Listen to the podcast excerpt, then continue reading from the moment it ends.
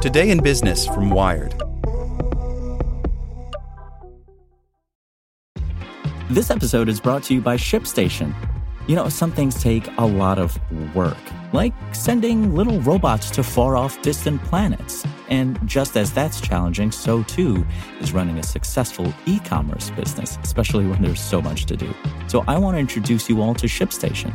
Now, I love using ShipStation because of its easy-to-use dashboard, which makes managing orders and printing labels a breeze and super smooth. Oh, and the customer service is just out of this world.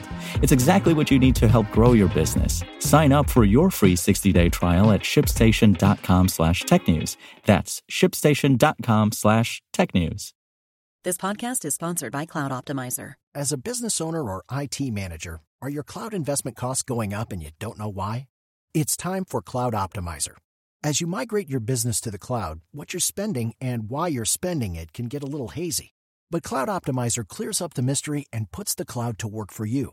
Cloud Optimizer starts by analyzing usage patterns, right-sizing resources, leveraging discounts you may not be aware of, implementing automation, and much more. And by reducing unnecessary expenses and maximizing performance, Cloud Optimizer guarantees you a savings of five times what you spend for their service. As you utilize cloud-based services more and more, you don't have to lose sight or control of your spend. You can stay agile, streamline your costs, and optimize your performance, plus save significant money with Cloud Optimizer. Make the cloud work for you with Cloud Optimizer. Get a free assessment and find out how much you can save by going to cloud optimizer dot com. Go to cloud optimizer dot com for your free assessment. That's cloud optimizer dot com. Today in Business from Wired. A suspected killer's fans are still promoting him online. After a local politician and two others were gunned down in the Philippines, posts supporting the suspect continue to gain traction on social media. By Vittoria Elliott. Rose Furigay, the former mayor of the city of Lamitan in the Philippines, was attending her daughter's graduation when she died on July twenty-fourth. A man shot and killed her and two others at the graduation ceremony at the Ateneo de Manila University School of Law. The shooting suspect was quickly identified as Chao Tiao Yumal, a doctor from Lamitan and micro-influencer who used his verified profile on Facebook, where he had about sixty thousand followers at the time of the shooting, to discuss politics, including his support of former President Rodrigo Duterte and current President Ferdinand Bongbong Marcos Junior, as well as his ongoing grievances with the Furigay family. In the immediate wake of the shooting, Yumal's Facebook page gained nearly thirteen thousand new followers, according to reports from local outlet Rappler, and it became a hub of comments, many from people praising the shooting or sympathizing with Yumal's decision. When Rappler reached out to Meta three days after the shooting, the page was taken down, but content from other influencers as well as regular users praising, supporting, and justifying Yumal has continued to circulate on TikTok, YouTube, and to a lesser extent Facebook, exposing how social media companies continue to struggle with how to respond to violent extremism.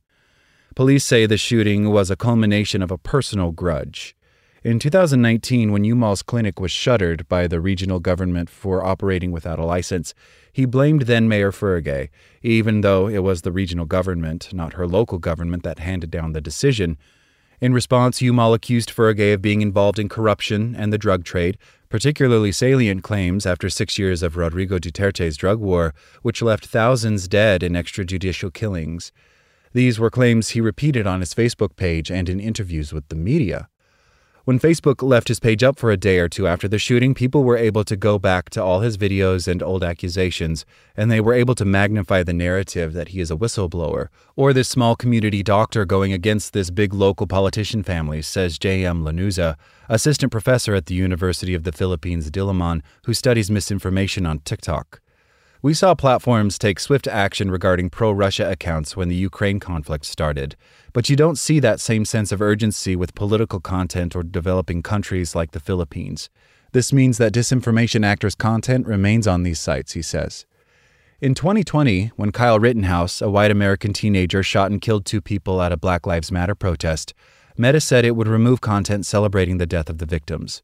When Rittenhouse was acquitted, however, the company reversed its decision, saying it would no longer remove content containing praise or support of Rittenhouse.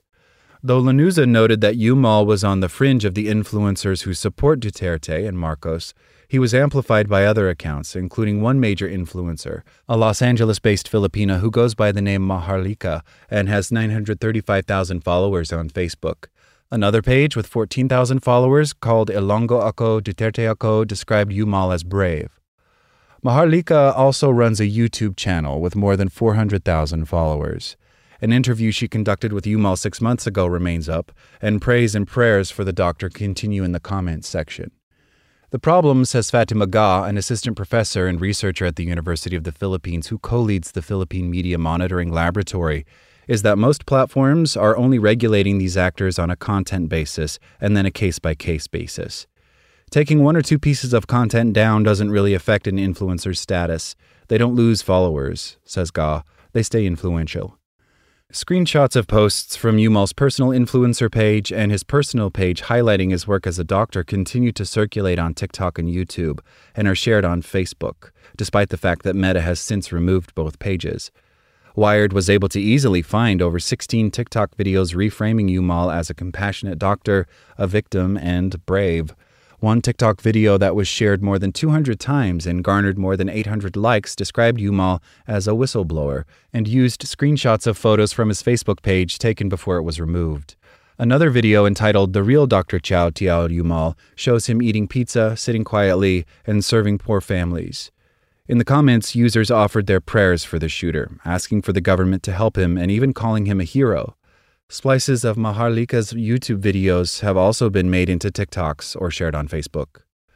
Gah says because the platforms don't coordinate with one another about the actors and content that violate their policies, it can extend the life of a particular narrative and allow it to reach more people. It's really one narrative, and you can translate it to many forms across platforms, and it exists as one big story. That kind of strategy is used to circumvent moderation, she says. Popular trends like reaction videos, which can repurpose content and make it harder for moderation systems to identify, can also help content live on, says Jonathan Corpus Ong, Associate Professor of Global Digital Media at the University of Massachusetts.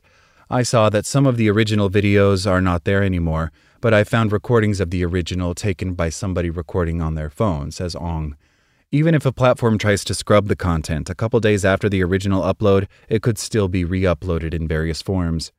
TikTok, Meta, and YouTube all have policies that prevent content related to violent extremism, but when it comes to content that sympathizes with an attacker, Gah says, many policies enter a gray area. The trend is that the platforms only adjust their policies based on events like this, says Gah. Facebook says, we have a policy and we will take down the content that glorifies violence. But it is still unclear how this is operationalized, and that's the biggest problem. So what counts as content that glorifies violence? What parts were taken down already? We don't know. Meta did not respond to questions about why it had initially verified Yumal's account or why influencers like Maharlika, whose page promoted sympathy for the doctor, remained live on the site. Meta has removed posts related to the incident, including a post shared by Maharlika of a handwritten note from Yumal. Ben Rathi, a spokesperson for TikTok, told Wired that it is removing content that glorifies this individual or his actions in line with our violent extremism policies. YouTube spokesperson Jack Mallon told Wired that the platform removes content that praises or glorifies perpetrators of major violent events, including the perpetrator of the horrific shooting at the Ateneo de Manila University, in line with its community guidelines. One of the videos flagged by Wired has since been removed, but the Maharlika interview with Yumal remains up. But Ong says that although platforms have been too slow to act, a large part of the blame lies on a media ecosystem unaccustomed to covering such attacks. When it comes to these kind of armed vigilante attacks here in the U S, the mainstream media exercise caution around how not to humanize them, to focus on the stories of the victims and their families, says Ong. By contrast, many Philippine outlets showed footage of Yumal speaking about his motivations, which has made its way into social media content. And though every expert that spoke to Wired emphasized that Yumal's support of Duterte and Marcos cannot be framed as a cause or motivation for violence, Ong noted that the way Yumal and his supporters have framed his narrative resonates with the one that Duterte helped popularize. It's a story that connects with the angry populist sentiments of well-meaning ordinary people, supposedly who suffer from elite, powerful politicians, he says. And that is a story that is part of the dramatic narrative that former President Duterte himself stoked. Like what you learned? Subscribe everywhere you listen to podcasts and get more business news at wired dot com slash business. It's time for today's Lucky Land horoscope with Vittoria Cash. Life's gotten mundane, so shake up the daily routine and be adventurous with a trip to Lucky Land. You know what they say, your chance to win starts with a spin.